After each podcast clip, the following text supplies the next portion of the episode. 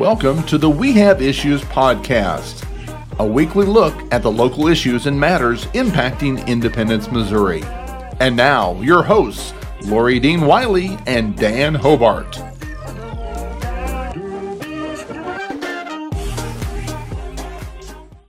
All right, well, welcome to We Have Issues, a podcast for and about the city of Independence, Missouri. I'm Laurie Dean Wiley, And I'm Dan Hobart. and we have issues. Yes, we do. So, today's an exciting topic Yes. special election. Yes, dear. special election. So, uh, as I was uh, telling a couple of folks when I was kind of studying about special election, well, Dan, you might be surprised to know that I started reading the charter.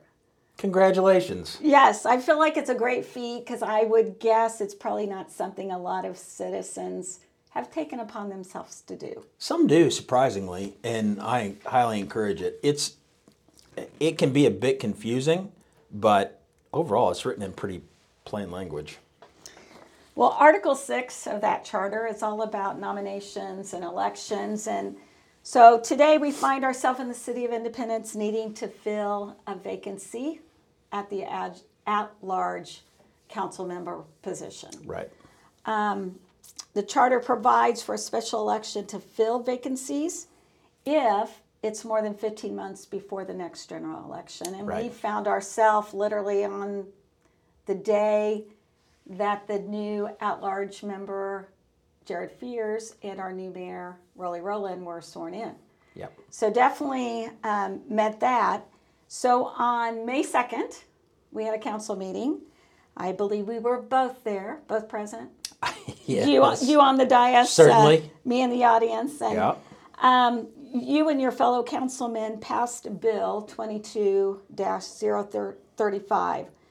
And I won't do as great a job as Becky Behrens in reading this, but an ordinance authorizing the city clerk to do all things necessary for the holding of, of an election to fill a vacancy on the council for the council member at large, establishing a primary election for August 2nd of 2022 and a general election on November 8th of 2022, providing that the primary election will become the general election if no, no more than two candidates file for the petition. Was there an alternative to this ordinance passing? I kind of mm. think to myself, what if Sorry. it didn't pass? What would have happened? You know, so if you went back and looked at the agendas uh, after Karen passed, we did have the final meeting with the old council. And this item that we passed could have could have come before the old council. Uh, as it stood, one of the old council members had filed a lawsuit regarding the uh, necessity for an election and asking for relief that would have just handed him uh, a spot, that at large spot, even though he lost the election. So, as a as a council behind the scenes, we thought, well, we can vote on this, but we have somebody on here that believes they don't it doesn't need to happen. So if it fails, then we're even that much Further, farther behind. Yeah. And if we have a chance, let's let's pass it as soon as possible so that we can have our election in August as opposed to just automatically going to so far out to November and then February.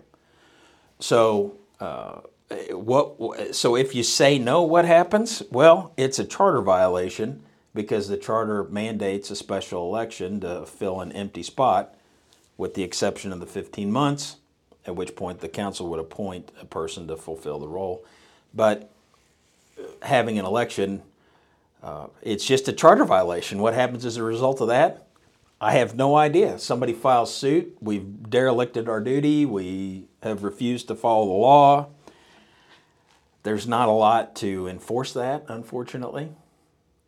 But uh, of course, at least enough of us luckily thought that it was important to follow the charter. Actually, I think we all voted unanimously on that. Yeah, I'm sure you did. Yeah.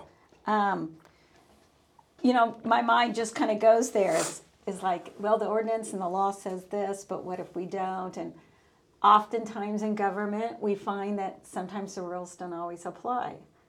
Would you mind without uh, violating anything that you would not feel comfortable doing? Where do we stand with that lawsuit with that council member? Uh, I just heard a rumor that it was dismissed, which, in my legal opinion, makes perfect sense because it never had merit to begin with Okay. Uh, as a lawyer. Yeah. So, as far as I know, that's where it's going, which is nowhere. Okay. Well, the ordinance that did pass included a timetable for activities leading up to the August 2nd special primary and the November 8th general election. So, at the jump here, two of the important items on that timetable have already been completed. One of the items on the timetable was when a candidate could pick up a packet and first day of filing, which was May 3rd. And then the other was the deadline to when a completed packet had to be submitted, which just passed was May 18th.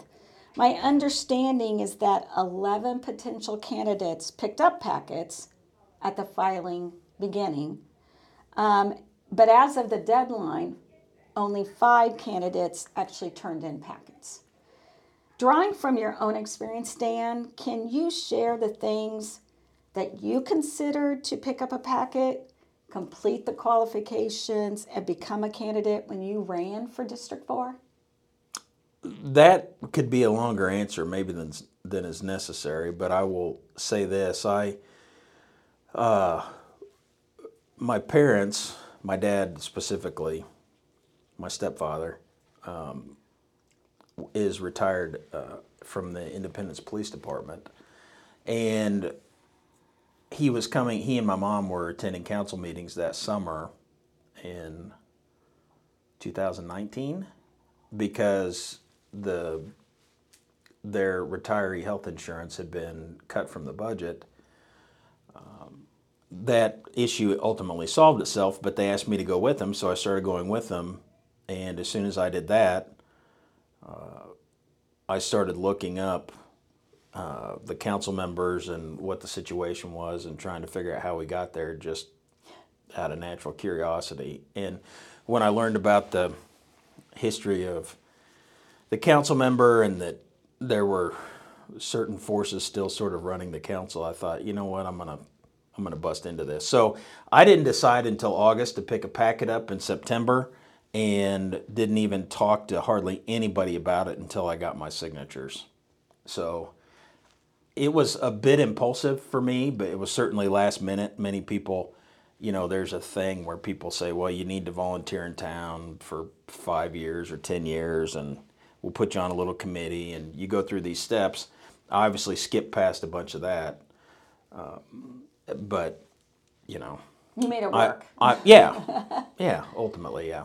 So candidates, when there were 11 that picked up the packets down to five that submitted, it could have been a various things. Um, like they didn't get enough signatures or Oh, they yeah. didn't ra- did, were concerned about not having maybe the recognition to raise the funds. people Uh, as to why somebody picks up a packet lots of different reasons. Sometimes it's just to be political to throw somebody off. Sometimes it's to send a message. Sometimes it's because you want to run and you've never done it and you just want to see the packet. Sometimes it's you know i'm going to i'm to pick this packet up and i'm going to run and you have the best intentions and when you get into it and see the work especially if you don't have somebody you can talk to about it mm-hmm. it's it's it, any person can do it any person can run for office. And I encourage everyone always. I signed multiple petitions for people to get on this election. Uh, but if you don't have a resource to understand the process and the procedure and sort of the mechanisms of running, it, it would be extremely hard to compete. So were you confident when you decided to run? Were you confident? Yes, absolutely. So I'm going to guess that maybe a lack of confidence plays into a little bit because Could be. if somebody's willing to file, they do all the work. I mean, it's not easy. I I have often said I really admire anyone who decides to run. Sure. Um, but I'm curious. Can you give me any further ideas or thoughts on why a candidate might do everything and then get up to the point where they decide, don't vote for me? Oh, that's that's probably more complex uh, when you get into it. Ultimately, though, someone would withdraw from a race or just say, "Don't vote for me," because they've they've come to some realization that either they don't they they it softens the blow. I if gotcha. if you get out in front of an if you're going to lose or you believe you're going to lose, uh, it's it's certainly a wise consideration to get out in front of that and say, you know what, I don't think I'm going to pull this off, and so you know what, folks, I'm going to throw my support behind the next best person. Okay. I think that's fair, and that's probably astute uh, observation there. Yeah. So, from the date of May 23rd, when someone who has filed can say, Yeah, I've decided not to run, uh, take me off the ballot, to that August 2nd primary, mm-hmm. what are some of the activities that the candidate would be doing? And what kind of advice could you give to our current citizens who maybe haven't voted in a while, don't really know what the can- who the candidates are, what the issues might be? Can you just from a somebody already sitting on a dais, thinking of that peer that would be next to you, but also thinking about the gallery and the citizens that come, the kind of conversations or signs that they hold, you know, just their just kind of overall what kind of activities should be happening before that primary and what kind of advice could you give to both the candidate and the citizen that's thinking about the vote So, from a citizen's perspective, it's easy. It's also hard. yeah simple but hard, right? So, as an elected official, as a citizen myself, uh, my goal is to uh, get people to be involved in local issues. So, what I would love to see from people is I would love to see. I would love to see participation. I'd love to see them come to forums. I would love to see them talk to the candidates. Uh, the the very least you can do is go on their Facebook pages or their uh, websites if they have them. Send them an email, call them. Just just pay attention and be involved and make the best decision for yourself. I, I would rather have every I would rather have a hundred percent vote of all the people in town for somebody I I, I personally didn't want or or you know as a, a voter didn't want yeah. that I didn't support than to have 10% and get the person I wanted. I would much rather see participation and engagement. That's the that's the only thing that sets us apart from non-democratic elections uh, uh, elections or uh, forms of government. I mean, that freedom of voting, that's the last bastion, man. So that's important uh, from a citizen's point of view. Pay attention and be involved the best you can. Make the best decision you can. Uh, from a from a a candidate perspective, there is literally one thing that a candidate needs to do, and one thing only, and that is go knock on doors. Every person that lost the last election refused to do that. Everyone, every person that won, knocked on doors. It's it it is not more complicated than that. so you've just given the secret ingredient for That's it. winning an election That's All it. right. Absolutely. If you're willing to go talk to 5,000 strangers, you can be an elected official in Independence. Well, I would like to mention that July the 6th is the last day for citizens to register to vote in that primary. And I think that's to your point of just participate, get involved. And it made me think through the last few elections, our voter participation has been very low. Um, what are the kind of things that maybe are not being done, whether it's by the city, our city government, organizations, that we should be doing to raise voter participation? They don't talk about participation. Okay? People don't talk about participation. They talk about issues. They talk about the the obviously, the fancy new thing in politics is be divisive, to be as uh, acerbic and uh, you know excitable and even aggressive or violent as you can uh, to get attention, to get clicks, to get uh, headlines, to get noticed. Of course, that's a way to build a base because you will connect with people that have uh, similar feelings and beliefs.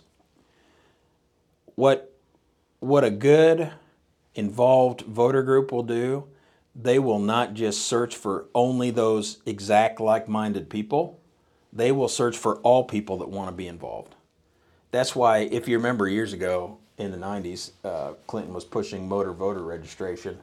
When if you got your driver's license, you're automatically Allowed to vote. Yep. Yeah, registered to vote. And this is crucial because it takes a step out of if there's a lot of people that, hey, are you registered to vote? Well, I don't know. Or what does it take to get registered? I don't know. And it's just one more thing in an increasingly complex world that's a pain in the rear. People have to work, they have to work during the day, they have to work during the week. They can't go get registered to vote. So, you know, we need groups that help with that. Okay. Might be something that some of the groups I'm involved in should Absolutely. put forward. So, Absolutely. Um, so after the votes, we have an election, primary election on August 2nd. As of right now, we know that five candidates filed, maybe five names on that list. We don't know.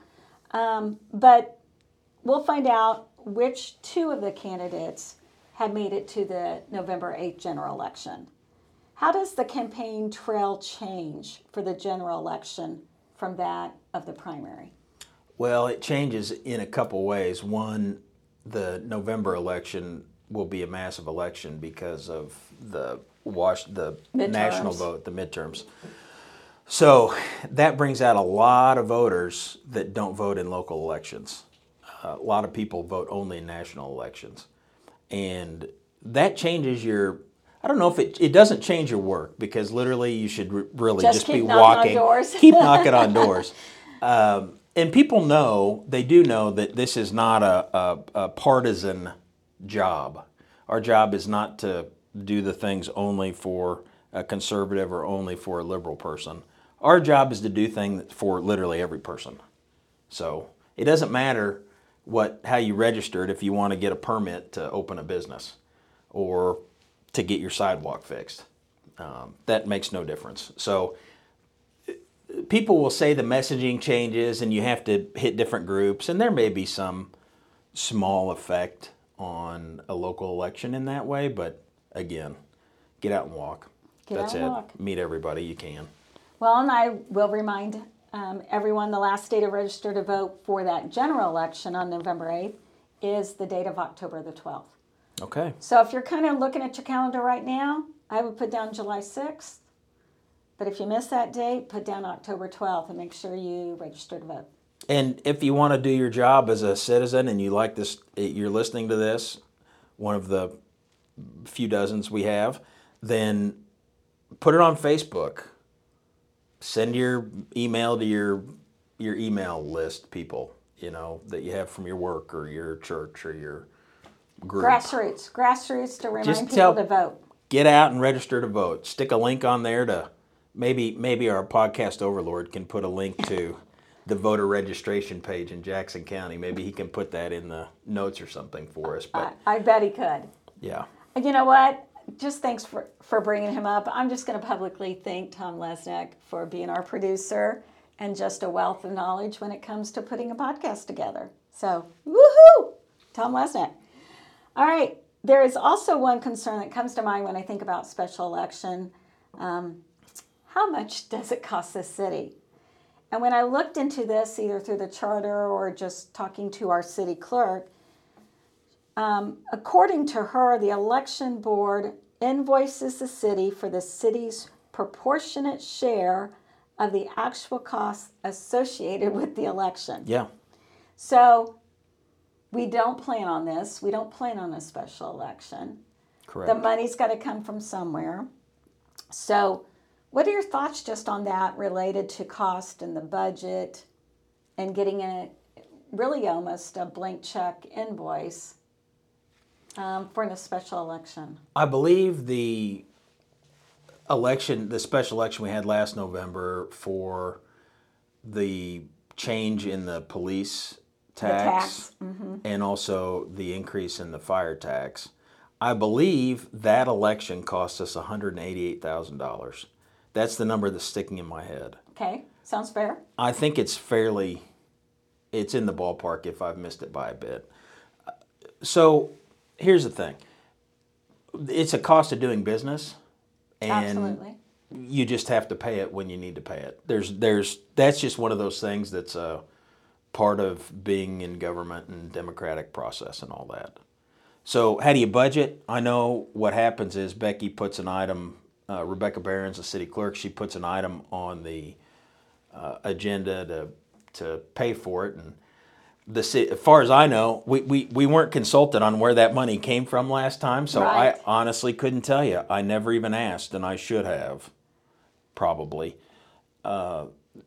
she puts an item on there for the city council to pay it, and then it gets paid. It's one of these magic things that gets paid. I'm guessing the city manager finds a fund that hasn't used all their budgeted funds and pays for it out of that. Uh, in this case, when it's directly for a tax, I imagine that tax funds or, or, or budgeted items from those departments could pay for it. I would imagine, but Might be a question for an answer for a later period when we're actually Yeah. through the budget and we get that invoice. Yeah. Oh, then you're gonna and we can talk about the question, I will, and I we'll come back and tell come you. Yeah. That's right. We'll say these elections cost this much, and this is who paid the bill. Yeah. There you go. Yes. Yes. I, That's th- I think that would be great It would. information because I do know um, important to all citizens always is, It is. how are we paying our bills? that's right. It is. So, um, so that's a brief overview of the special election for 2022 that's going to happen in Independence for the at-large candidate. To fill the at-large vacancy, um, we're excited because we will have a new face, we believe, on the dais. Um, what are a few things you would like citizens to consider um, for that new council, um, whether it's just be patient with us, etc. And then what would you hope the newly elected at large council member would bring to the dais? Is there something missing? Is there um, a viewpoint? Is there just something as, as a peer, We need a worker. a worker? What do you Uh, mean by that? So, and that's what people need to. That's what I want for my city council. Somebody who's in it, working, worried Do the about work. taxes. Do the work. Okay. Show up, do your homework, read the pages, ask questions. All this work needs to be done during the week and during the weeks before meeting. Uh, Karen DeLuccie certainly showed me that. Not that I don't know about work. Being a lawyer, you have to be prepared. So I'm used to this. But Karen DeLuccie, literally, every single page, she would call every single director. She would talk to every single person that had some interest in that thing to make sure she understood why they're doing it, what it is, how much it really costs, where the money's coming from. Um, that level of detail I don't expect. Uh, she was exceptional in that. She was one of a kind. I doubt any other council member's ever done it as thoroughly as she has. Probably never will. But even if you did a, a 25% of what she did, that's good work. And we have to have people that are willing to work and want good government. That's it. The, the way things are in elections these days, that, that, that we, they've split us, right? They've split us into these two groups. And you try to keep your optimism on one hand, and then on the other hand, you want to complain about how bad it is. Well, both sides are right Yes. right? So it just depends on which way you want to come at it. Do you want to just sit around and talk about how bad everything is?